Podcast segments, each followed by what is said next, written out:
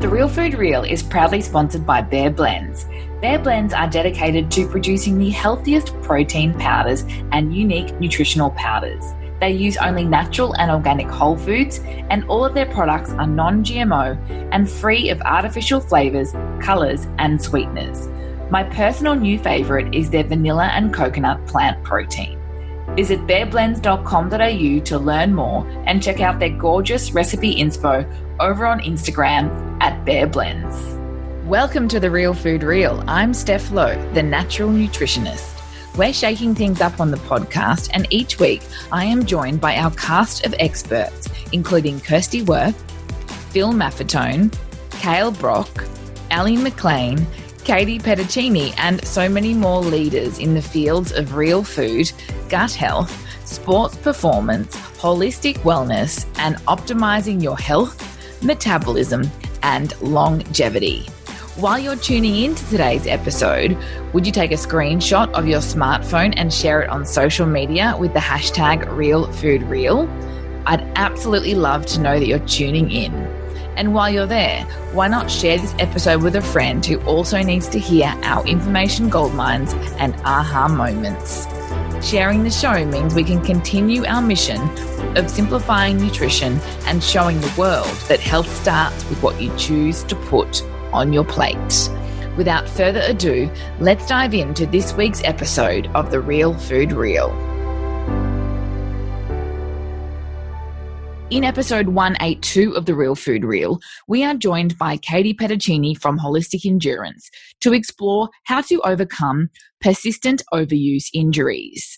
This episode is 100% relevant to all athletes, currently injured or not, especially from a prevention point of view. You will learn about the hierarchy of athletic performance, the model of robust function, and how addressing bad, blocked, leaked, and deficient energy are all essential treatment and prevention strategies. We discuss the impact of inflammation, your food choices, and gut health, and speak to the significance of developing a team of practitioners who know how to look beyond the initial pain or injury site. Hi, Katee, and welcome back to the Real Food Reel. Thank you, Steph. Let's get straight into today's topic, which is all things injury. So, I'd love for you to set the scene for us, first and foremost. What do we need to be aware of from a prevention of injury point of view? Yeah, it's super important. I think first off, I don't want listeners to switch off if they don't currently have an injury. This is 100% relevant to uh, any athlete, whether it's sports, uh, like team sports related, endurance athlete related, um, short course, long course. This applies to all, uh, and prevention is often missed. And I, I do see a pattern where the athletes that are diligent with pre workout mobility or, or prehab and rehab exercises are the ones who have succumbed to overuse injuries or general injuries in the past and have had the psychological impact of what an injury does to their training consistency and their, I guess, mental space when they can't train and do what they love. Unfortunately, I don't see um, athletes that are quite naturally uh, okay with taking load and don't tend to get niggles or injury taking the steps towards advancing their performance with prehab exercises for prevention. Uh, unfortunately, I do see it as a case of um, it's not if they get injured, it's when, if someone mm-hmm. isn't taking precautionary measures to look after their body and not take it for granted. You know, that the pressure we put on our systems with sport and endurance isn't natural most of the time. So we do need to respect what we're doing to our bodies um, and respect our own individual biomechanics um, and individual positions, which we'll talk about today, and recognize what they are and work with them, not against them. Uh, so when we're talking about injuries, that there's obviously a big spectrum, um, but today's conversation will mostly be centered around avoiding overuse injuries, the ones that are most avoidable. We can't um, really talk about injuries such as um, that are incurred from accidents, uh, as in falling off bikes or getting knocked over and, and, unfortunate events like that. So today's conversation will be mostly around preventing the, the overuse style injuries that we see more, more commonly.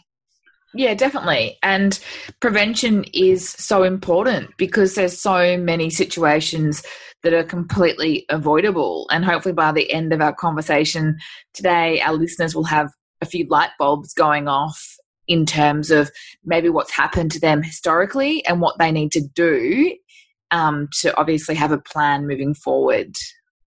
Yeah, there's nothing more heartbreaking when an athlete has worked their butt off for six to 12 months in pursuit of a key race, particularly the long ones such as half Ironman, Ironman, or multi day events, and the load becomes too much or something happens in the last, say, four to six weeks mm. uh, where they get injured or the niggles uh, overcome them and they lose their training consistency.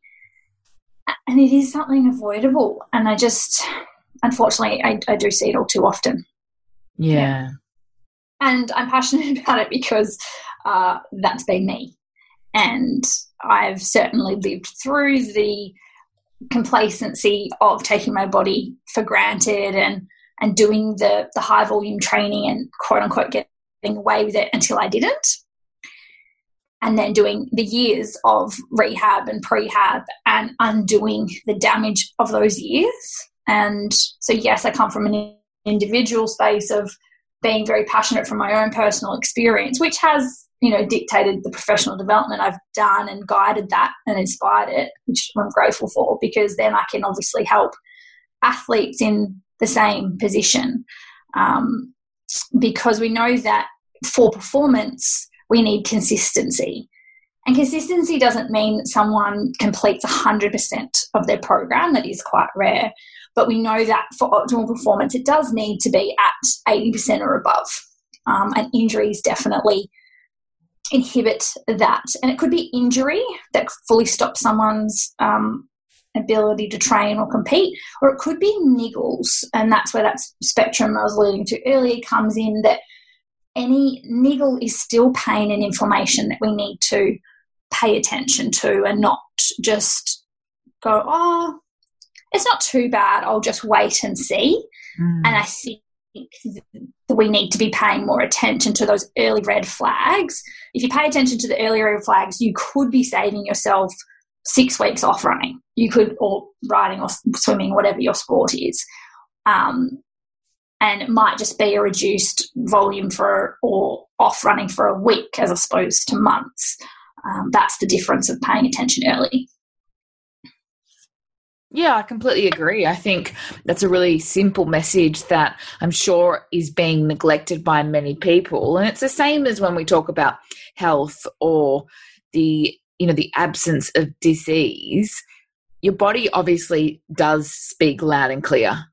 It's just about the awareness and I think, you know, if you're not so familiar with how to address it, that you can definitely educate yourself or um, seek help because yeah, the strategies that you implement early can save so much pain and frustration and, and time and money, and the list goes on. No, the list goes on. Like, I think mm. I was talking to um, some athletes the other day about the side effect of wellness and functional movement and the principles we use at Holistic Endurance. And one of those side effects is saving money because you're not seeing um, umpteen practitioners every month because your body maintenance is up to scratch. Mm. Yes, we need um, practitioners for um, regular checkups and ensuring body maintenance.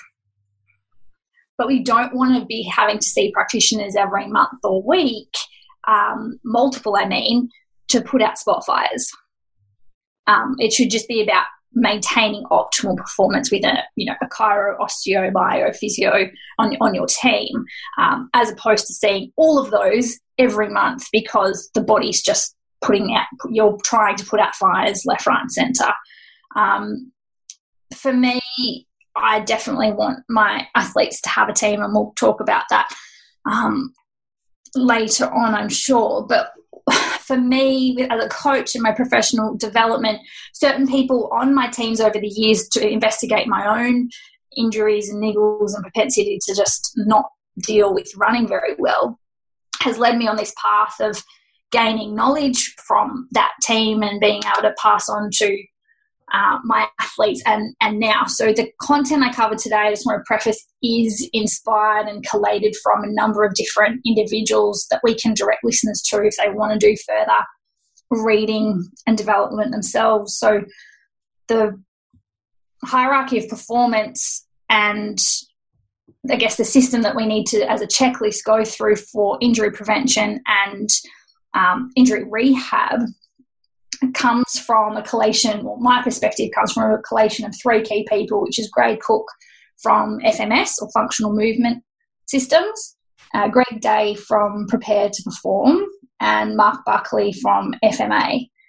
And the consistent theme across the board of those three systems is that there are priorities when it comes to functional movement, and you have to earn your stripes. Mm. And what I mean by that is lay the right foundations. Um, and so, to summarize it really nicely, this is a, a principle from Greg Day. The hierarchies of performance come from four key elements positions, patterns, power, and precision. So, four P's. And positions is where we're looking at someone, an athlete's mobility do they get into the positions required to express the proper form? So let's say someone has a mobility restriction in their hip flexors and they're unable to execute an efficient hip drive while running or a full circular motion on the bike, and that has a flow and effect to other parts of the body through compensation. So, positions is our first hierarchy and point of call that we should be looking at. Do, do each of the areas of our body, so ankle, knees, hips, torso, core, shoulders, and neck, pass minimum standards of mobility. And this is where athletes need to utilize practitioners on their team to have assessments to see where they might have um, mobility restrictions that are limiting the positions that their body can get into. Because if the positions um, are correct, that allows for the next chain of hierarchy, which is the patterns, which controls someone's stability or, or motor control. And so you can imagine if someone has limited mobility and that is then expressed as poor patterns, that might be a tight hip flexor on the left side causing a hip hike on the right um, and a lot of lateral movement through the hip, which then might be expressed as knee pain or ankle pain. And so, when looking at patterns, which is more common for, say, um, run technique coaches to look at, they'll be looking at someone's biomechanics and how they're they're landing or on the bike, what their form looks like. But really, what we need to look at first is the positions which allow the patterns. So that's second hierarchy. And then once the patterns are corrected and we've got that form, we are able to express power. Mm. And without positions and patterns, we don't get power. And I think people are chasing power and performance gains without laying the right foundations or doing the work in the early stages. Um, so I've, I've, seen it time and time again. I've seen it with myself. It was super interesting when I changed a even my bike position using power output. Um, we tweaked my bike seat position by three degrees and had an exponential impact of 20 watts in a functional movement, um, not functional movement, um, functional power test. Um, which was just fascinating because that new position allowed me to express the power. I had it, but I didn't have the opportunity to express it. So yeah. we need to look at positions to um, unlock them before we can expect to express power. Yeah, and just briefly, like power obviously doesn't actually mean like just what's on a bike. Like there's so much more for an individual athlete as to how that translates into performance. Yes, so power could be the um, as you land your foot on the ground and how much power is expressed into the next foot strike. It could be as your hand enters the water to get catch um, through the pull phase of freestyle. Uh, there's lots of ways that power is expressed in squatting or deadlifting or even in a yoga position. The ability to express power and stability and balance comes from limiting your mobility restrictions and making sure your patterns are correct. Mm. After power comes precision, because it's all good to have this ability to pre- um, express power.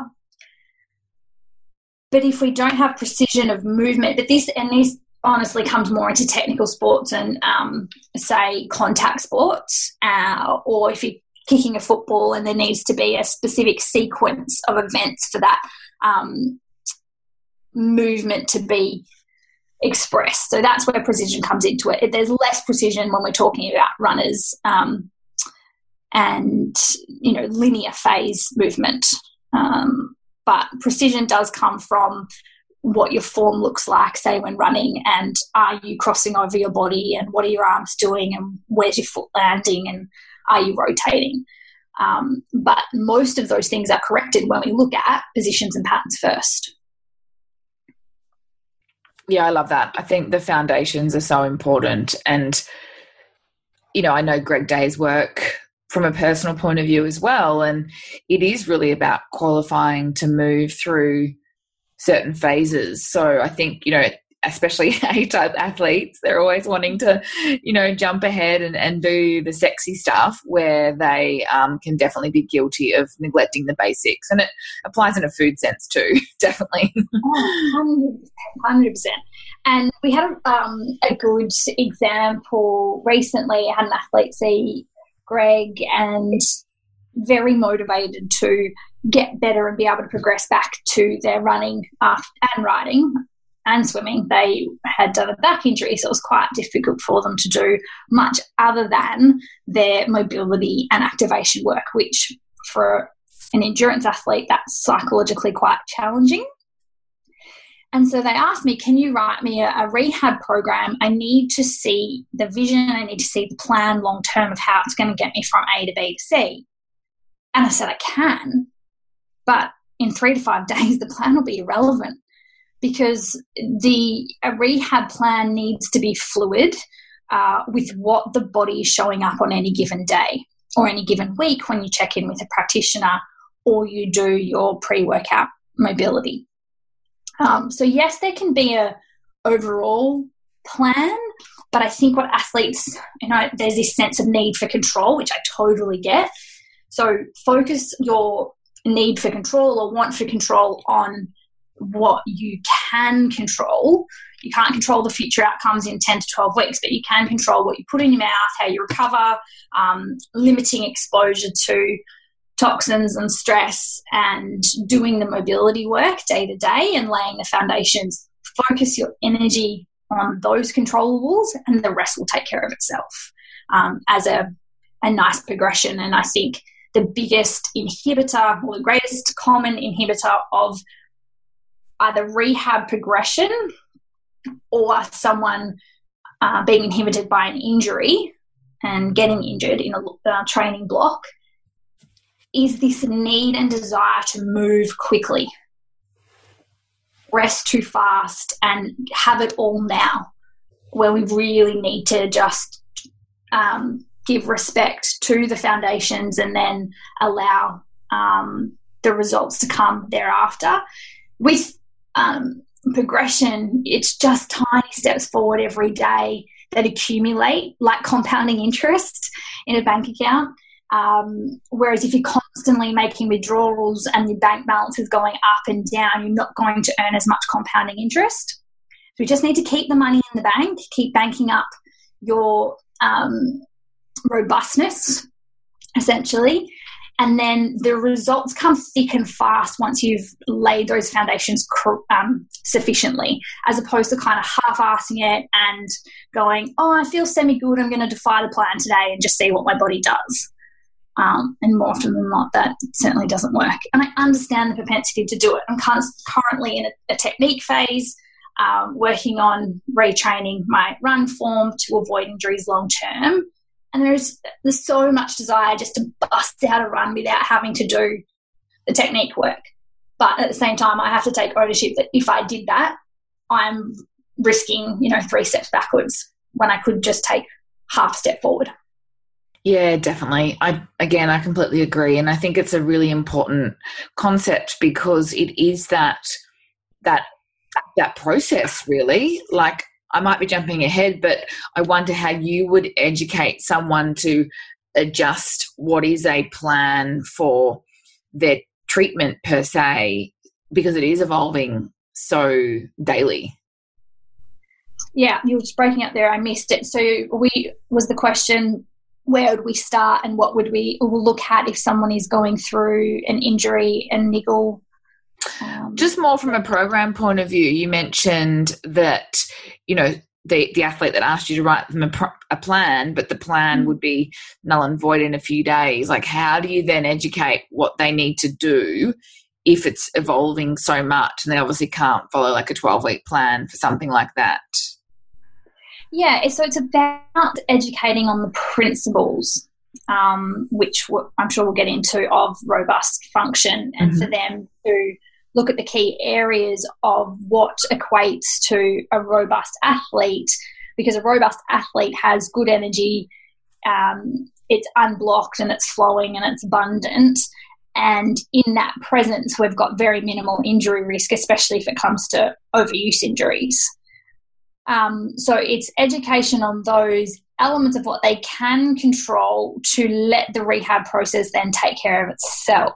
And when I say rehab process take care of itself. I mean, follow what your practitioners, whether it's your coach, your physio, your sports doctor, has prescribed, and then do the elements around that, whether it's mobility work, activation, um, action steps to reduce inflammation, like infrared saunas and nutrition and gut health, etc. Yeah, cool. Does that answer that? Yeah, definitely, absolutely, and I think that's really good because it's a bit like um, I don't know. I, the analogy I think of is like a meal plan, right? So I don't actually love them because they only teach what is in that meal plan. They don't teach principles that the person can take away when that meal plan ends. So that's why at TNN we talk about building the plate and we spend the time talking about macronutrients and you know detail that some people probably don't expect that they need to know, but there's reasons why. So that again, it's the principles, like you say, from a rehabilitation point of view, so they can apply it based on the day and obviously the requirements yeah, and I think the motivation for you and I in different fields, but comes from the desire for someone to be uh, metabolically efficient long term or injury free long term, not just get them through this hurdle or challenge of the next six weeks. So, you know, we want to set them up with the principles and foundations that they can use throughout their whole life or pursuits of endurance sports. Yeah, Awesome. So let's go there. Let's talk about being a robust athlete. Mm, again, this is uh, beautifully surmised from Greg Day, um, mm-hmm. which has come from his learnings from Gray Cook and the functional movement systems principles. Um, so I will link you to a diagram for this mm-hmm. for listeners um, and an article that explains it in more depth. But when we look at robust function, there are four elements we need to check if there is bad energy, blocked energy, leaked energy, or deficient energy. If any of those are apparent, there tends to be compensation and dysfunction which leads to injuries and other issues. It might not just be injuries, I should preface that it could just be um, a performance handbrake that the, the bad, blocked, leaked, or deficient energy is creating. So someone might not be progressing as they would like with their math pace or their race pace, and it might have something to do with these four elements. It's not just about injuries or niggles. Um, so to define those a little bit further, when we look at bad energy, that's classified as pain, inflammation, toxins, and poisons. More often, uh, the most common in this space is the pain and, and inflammation. And I think that's probably the most important thing I've learned more recently, actually, only in the last two to three years, of that pain being inhibition. And whether it's a, a one to two out of 10 on the pain scale or an 8 to 9 out of 10 on the pain scale, there is a degree of inhibition which changes our positions and patterns and that hierarchy of performance. And that, that's what we really need to pay attention to first. So let's say someone skipped um, correcting that bad energy and they just tried to work on blocked and leaked, they're going to keep coming back and I guess, playing the same loop over and over and over because they haven't addressed the first foundation of bad energy. And this is where the combination of your work and our work works so well for athletes, where you address gut health, nutrition, and detoxification um, to assist in reducing pain and inflammation. Because, yes, they could be pain from an injury, but that pain and inflammation might be exacerbated from those other factors with gut health and, and nutrition. Yeah, and I think so often it is. We live in this world where I think pain and inflammation are looked at, you know, obviously when they arise and they're treated with things like, which are important, obviously, massage, I think, or, you know, there's different practitioners, but I don't think that a lot of people are aware of where it comes from. you know, and obviously the other elements that we'll talk about in terms of you know the function of the body is really important but if you're eating inflammatory foods how do you expect your body to recover and you know obviously there's a huge flow on effect to what happens to your gut bacteria and you, you often lose the ability to downregulate inflammation. So it's a vicious cycle. Yeah i've definitely uh, seen it in athletes more so with um, not addressing gut health in particular, and they can do all the work, the rehab, the physios, the, the osteos, and the chiros, they just, it keeps playing the same loop because they haven't addressed that core foundation of, of why the inflammation is riddled throughout their body. And I'm sure you've seen mm. it time with clients as well. Yeah, it's a really important conversation to have because it kind of goes back to what you were saying at the start. You know, there are athletes who, you know, maybe of a certain age, definitely the younger male who is naturally more robust, who might not be taught to think about the importance of managing inflammation from an internal standpoint.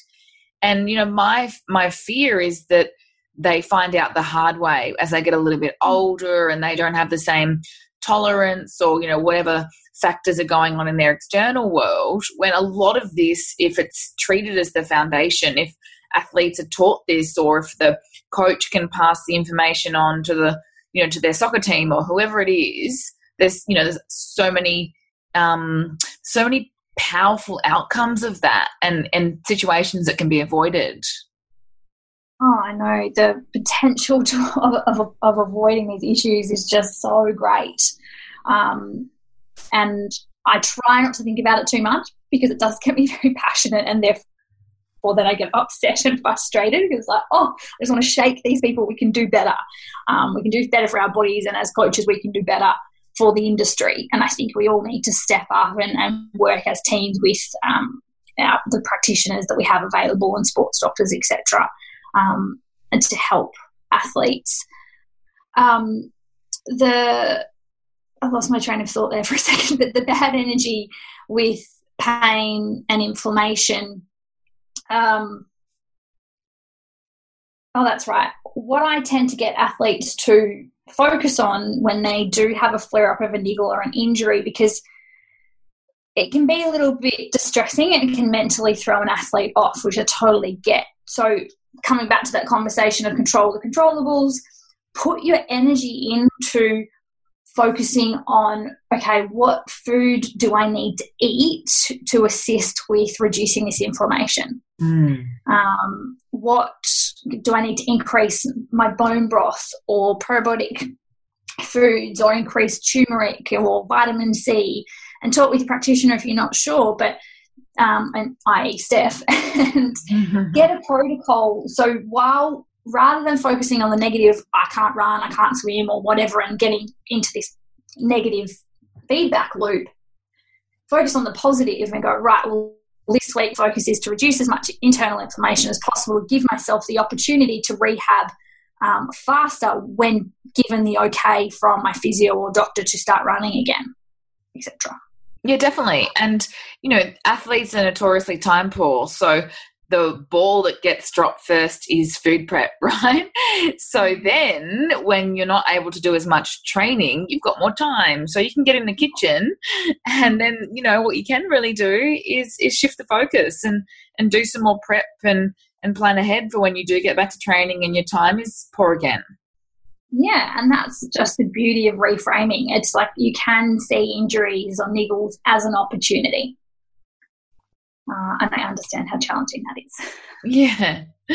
Yeah, for sure. It's obviously going to be a work in progress, especially if you're fairly new to looking at things like broth. Like, I mean, broth is the number one. I think, you know, all athletes need to be consuming it on a daily basis. And it's definitely something that can be increased. It's, you know, it's naturally rich in glutamine and collagen and gelatin. And these are all our healing nutrients that then aren't coming from a, a, pill. It's obviously in a food source that really supports your gut health as well. You pop some turmeric in there, and it's the perfect anti inflammatory. Which is another great point that you don't necessarily have to reach for the prescription anti inflammatories straight off the bat. They have their place in hmm. um, at times, but um, in the case of you know surgery or severe injury, etc. But when we're talking about needles and um, just acute pain or inflammation, this is where taking health into your own hands can be so valuable with the powers of, of food and looking after your gut. Um, because, um, yeah, I'm sure you've probably covered it on the show, like NSAIDs and, and prescription drugs and the impact on the gut then mm. um, only precipitates the problem down the down the path. Oh, definitely. I mean, one of the biggest things that, you know, constant use of anti inflammatories and, and Panadols and Nurofen completely depletes your E. coli levels. And for a lot of people, how it initially manifests is poor ability to clear lactic acid. So we get that really sort of fatigued feeling in, in, the, in the working muscles. And lactic acid is obviously going to be a huge performance limitator um, but but it can be really inflammatory as well. So then we're spinning our wheels again. Mm. And you guys look at those E. coli levels and um, the balance of, of lactate in the bioscreen. Yeah. yeah. so the bioscreen fecal microbial analysis is something that I encourage all my athletes to do, not not just for the presence or or the um, prevention of injury, but I mean that's where your optimal health and wellness start. So that is the building block for performance and whatever you want to do in your athletic endeavors. Um, and like, I think there's just too much guesswork without it. So obviously, yeah, we can pop some um, some previous episodes, but I've also got you know articles on the naturalnutritionist.com.au about bioscreen. So definitely important to to learn more about if it's not something you've heard us talk about before yeah, and anecdotally, like the athletes that I've worked with yourself and then um, that we've trained for, say, big events like Ironman, I just see such a vast difference. You know, they, they almost pinch themselves. They're like, how do I feel so good? Mm. Um, I'm not used to this. You know, I'm in a, my peak training phase. Yes, I've got um, training fatigue, but I'm not exhausted. I'm not able to, I'm still able to function and do my job and not be, um, I won't swear.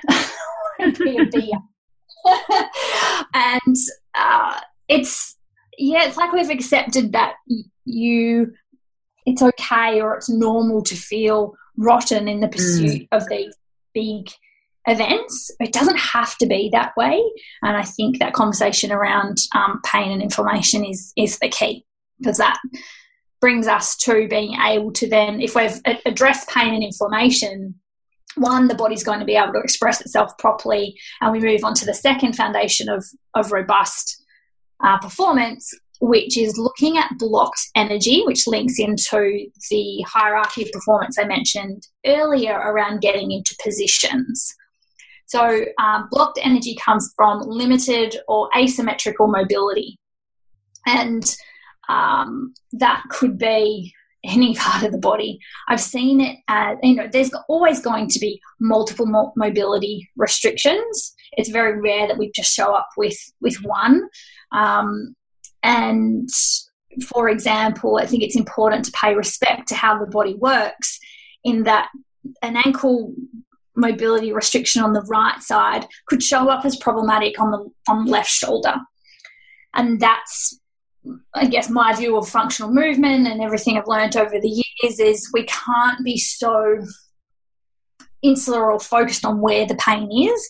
That doesn't mean that's where the issue is. So, a good practitioner should take you through um, a mobility assessment to look at where you might have blocked energy and see if that's what's contributing to your pain or injury. And then, from a prehab or preventing injury point of view, mobility exercises should be a non negotiable part of your training. Whether you do that through regular yoga classes or you do it as um, five to 10 minutes of mobility work before each session, I think this is where athletes are missing out on massive gains by not doing regular mobility work because that's going to just create more blocked energy. Yeah, I completely agree. It's not optional. it's not something that you, you know, squeeze in if you can. Like I think it's mm-hmm. just it's something that you have to accept. Like your food prep, you have to look for you know, key mobility parts of the week, but like how would you advise people fit it in from a time management point of view? Like it's not necessarily a whole like session, is it? No. Um, it just needs to become an athlete norm. Rock up to training 10 minutes early and get it done. Mm. Um, so let's say an athlete currently isn't doing any warm up or mobility and they're already time poor can understand that it can be hard to see how it's possible to fit in 10 minutes. But once you get into a new routine, a new habit, and create a new normal, you won't look back. Um, so if that means you shorten your main set by five minutes um, to make it happen and just start with five minutes of mobility, then that's what you've got to do if you're that time poor. Or uh, look for five minutes in other ways throughout your day or integrate it into your day. If you've got young kids, integrate the mobility through play on the floor or at the playground after school. Like you don't have to do it in a structured environment if that's not what's going to work for you. So definitely find what works for you and your schedule and your lifestyle for me, uh, we've set up um, a little mobility station at the house, so it just becomes our regular routine to start there every day. Um, all the bands are set up, the mats are there, so it's easy and it's not this big rigmarole to, to make it happen.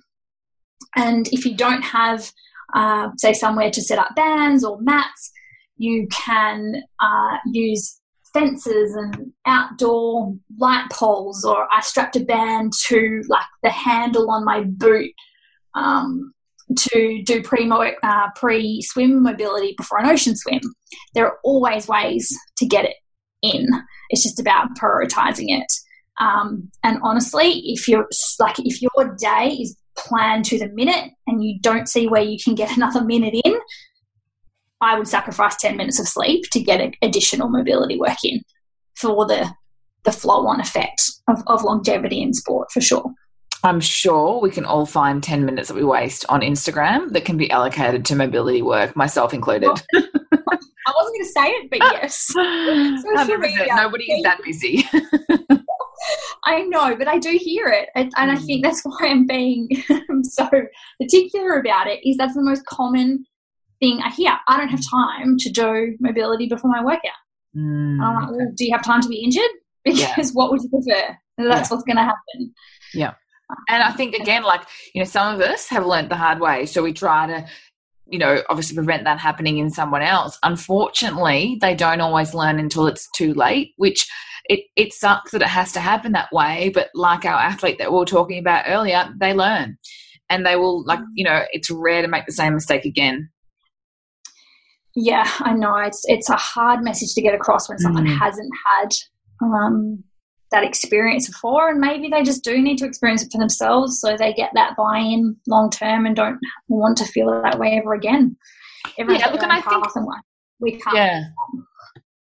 Mm. Yeah, look, I think the space is, is changing as you would have seen, like, you know, definitely, you know, we're talking about all sports here, but just to talk about triathlon, which is obviously your world, um, as you would know very well, it was all about just the the kilometers and and the the intensity and that whole sort of ego driven approach. Whereas there is a lot more of a holistic focus these days and obviously conversations and education and people like yourself and and your mentors that that allow us all to you know you, you have to be living under a rock to not recognize the importance of having that holistic approach. You might not be yet taking it all on board, but I guarantee you it's on your radar. yeah, I guess, you know, thinking about it now, the first, in, if we talk about, say, the running industry or triathlon industry, where it needs to start is if you're a coach or a club running sessions at a given time, get athletes into the habit, make it compulsory that they do mobility, activation, and warm up as part of the session before you go into a smash fest, if that's mm-hmm. what you're going to do. Mm-hmm. Um, that's where it needs to start because they're the leaders in the industry and it filters down to the individual athletes doing the work.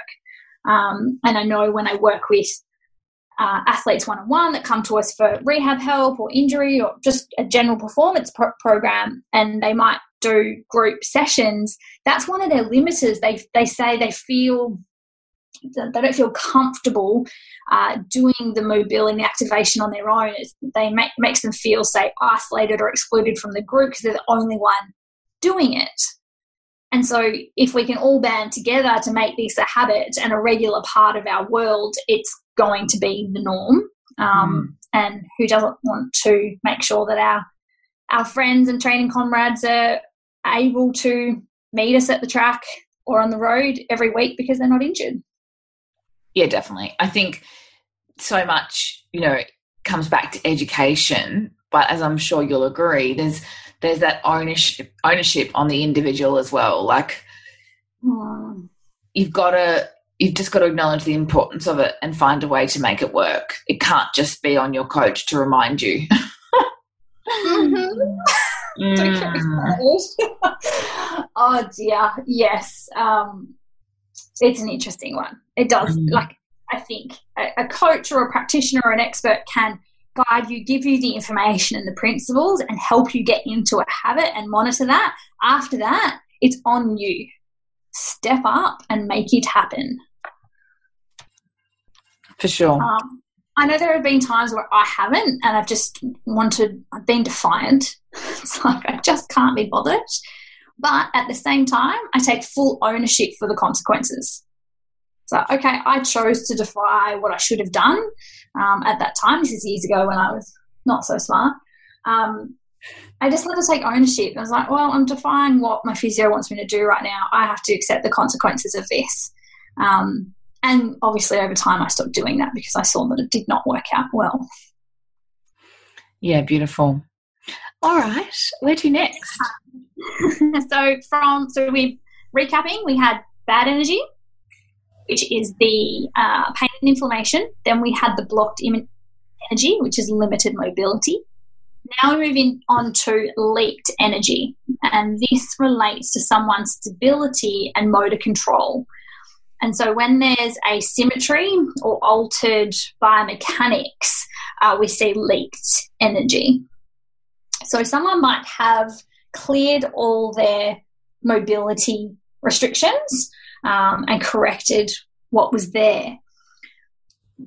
but some issues with leaked in energy remain. And so this might come into, as an example, the sequencing of muscular activation. So over the years, there might have been some poor patterning. Uh, so whereby the hamstrings and the hip flexors have taken over when the glutes need to be doing more work. That's a, a common example that comes up for a lot of people. Um, and so we need to retrain those patterns uh, to formulate energy that is flowing as opposed to leaking. Um, and leaked energy can be from um, a lack of strength or a lack of activation. So, someone might have the strength in a given muscle, but they're not able to express it due to poor activation or sequencing. Um, and this is where there's a place for, say, clinical Pilates, clinical physio, and rehabilitation to get that sequencing into effect, or have a program that once you've learnt those patterns and movements that you can bring into your daily training environment on a regular basis, and then just check in with a practitioner every four to six weeks for progressions or, um, yeah, for progressions. yep, definitely. Um, for leaked energy, we're looking at doing exercises um, that, so like calf raises or step ups or um, glute bridges and clams and um, uh, scapular retraction. I'm just thinking on the spot here. So anything that facilitates activation for the movement that you're about to complete. Uh, so, for example, I might get my I do get my athletes to do pre-swim mobility, which is very and well, rare. You don't see swim squads often using bands and doing dry land warm up, which I highly recommend. Again, you only need to spend five to ten minutes, and I've seen. You know, I've done 14 years in the sports. There's not many swim squads where there's um, in fact, there's none. There's no swim squads that don't have some fluffing about and chit chat beforehand. There's plenty of time to fluff about and chit chat while doing some mobility work. 100%. Um, but sorry, I digress. So let's say you're going to a swim session. If you can do the pre mobility and activation, you're going to um, work through, say, your retraction of your shoulder blades and get better lat activation. That's going to transfer into better force production in the pool rather than just expecting our body to suddenly wake up at five o'clock in the morning and express power straight away. So it will lead to better performance um, as well as preventing injury. So let's say an athlete does have leaked energy because of asymmetry from a, an injury. They might need to do additional rehab on the given side that is weak or leaking energy. Um, compared to the other side. And that's where individual case studies and programs come into it and seeing a, a practitioner one on one. Yeah, I think that's really important to get the support because it can be a little bit overwhelming to try and work out the priorities. And mm. that, like, I just don't want that to be a barrier. I don't want someone to be like, oh, I you know, how am I supposed to know? Whatever it might be, I think an assessment is a really great place to start, even without injury. Oh, absolutely. And um, yeah, if I haven't stressed that enough, like this is about working with the team, and I can put some links on, uh, give them to Steph for this show about where to find functional movement practitioners that can run what's called an FMS, um, which is an assessment to look at your mobility, um, but also your motor control to find out where you might be leaking some energy and then develop a program um, to correct that and work with your uh, weaknesses, I guess, or where your red flag flags are, and they will change and evolve. So it's important to, to check in as well.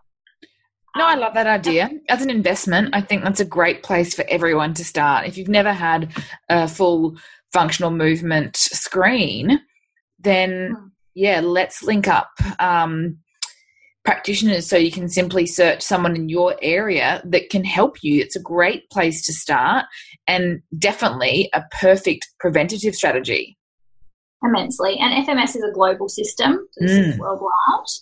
Um, and then, so I've educated myself in that system so that I can talk to physios, osteos, strength coaches who uh, have the same qualifications. We speak the same language, and therefore, working as a team to help that athlete becomes much easier.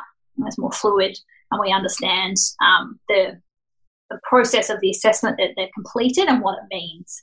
Uh, so yeah, it works really well as a team. So if you're a coach or a personal trainer or a clinician, I think it's a great system to get educated on whether you use it in your practice or not, but to then have the ability to communicate amongst a team of professionals. Uh, I just think it's a, a no a no brainer. Yeah, amazing. I love that.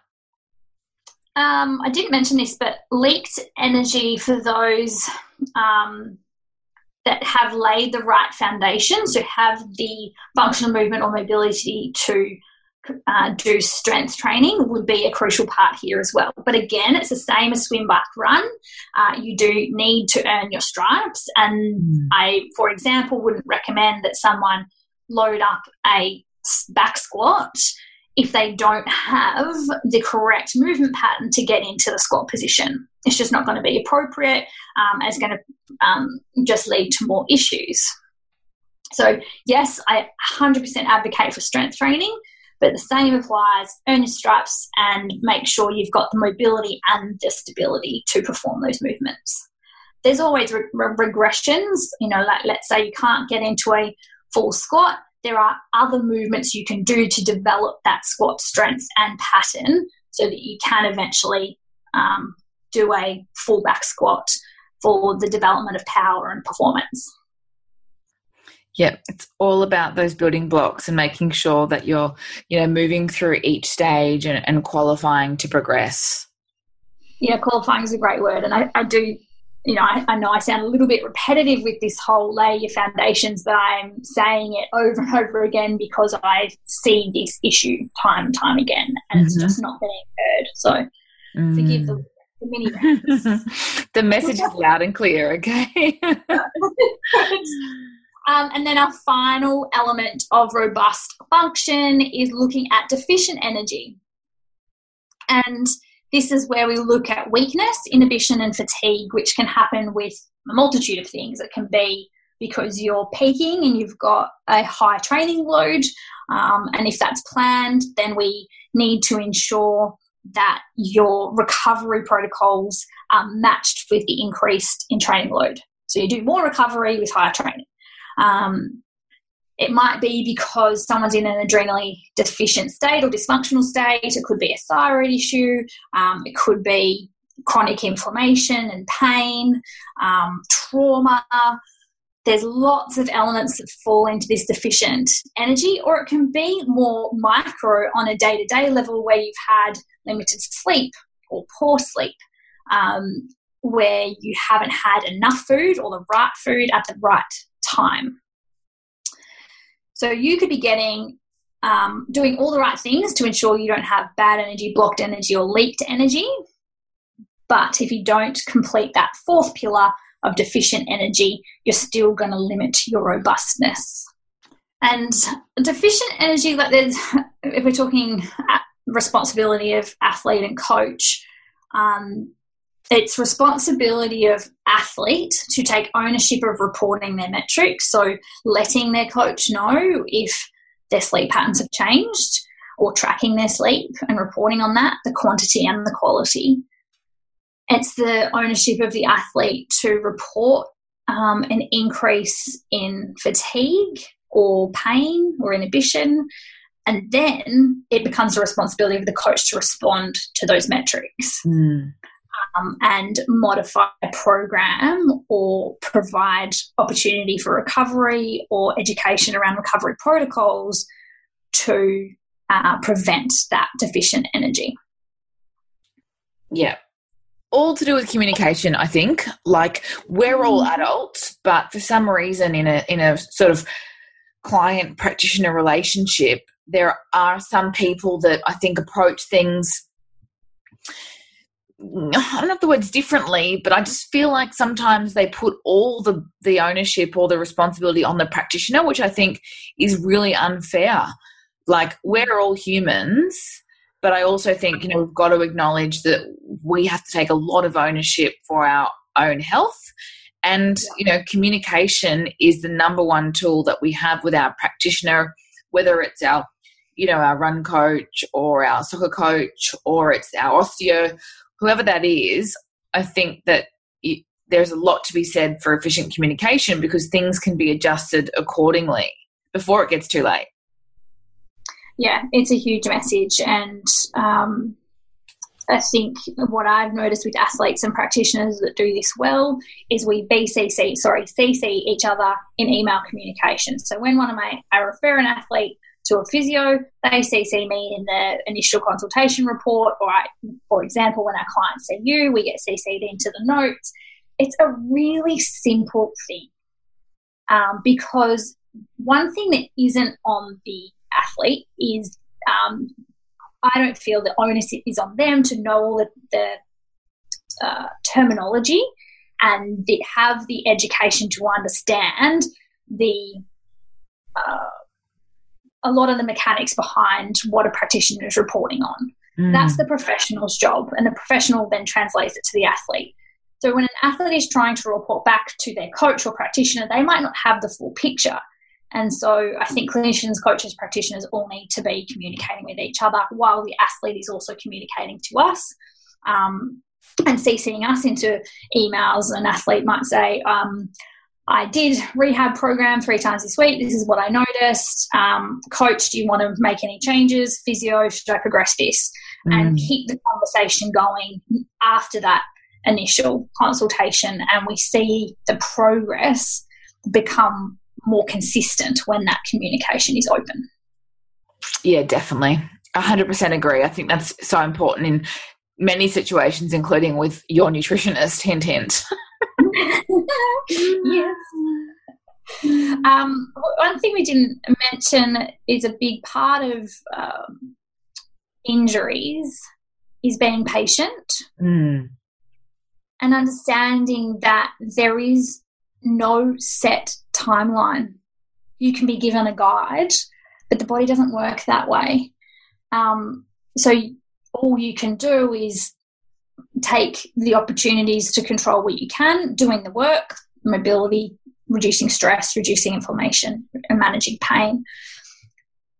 Do those elements and be patient with the plan. And it will, if you're patient and you just err on the side of caution and stick to a plan um, and communicate along the way, I've just seen it pay off um, in spades. Like it, it's lay the right foundations, and you that robustness pays off. You can um, rather than one step forward and fall back. I think that's the biggest takeaway message. Yeah, absolutely. So powerful. I think, you know, there's obviously a lot of takeaways, but definitely, guys, I, I can't or we can't encourage you enough to lay those foundations and and slow and steady wins the race. Yeah, it does. And reach out to if you've already got a team maybe you take away from this podcast and go right i'm going to step up and be more open and um, encourage communication between my team mm-hmm. or perhaps your takeaways that you want to implement um, mobility protocol. If you've got a coach ask them. If they're not um, qualified in that space speak to like a personal trainer strength coach physio or, some, or coach like myself with the, that background um, but they would probably be the two key areas that athletes can, can start straight away. Yeah, absolutely. Awesome, Katee. I've um, really enjoyed this conversation. There'll be so much more in the show notes for those that want to learn more. And definitely encourage everyone to get in touch with you as well because your knowledge in this space has helped me over the years. And I know that, you know, you being able to incorporate that in someone's training program is just that that whole picture and that holistic approach, which is so important. Thank you. Appreciate it. No problems. Thanks for coming back on the Real Food Reel, and we'll talk to you again very soon. See you later. Thank you so much for listening, team. Make sure you dive into the show notes over at thenaturalnutritionist.com.au forward slash podcast. Now, before you go, can I ask you a favor? I'd be so grateful if you would leave me a five star review on iTunes. I personally read every review and comment and love hearing your aha moments and takeaways from each episode. Together, we can continue to spread the real food love. See you next time on The Real Food Reel.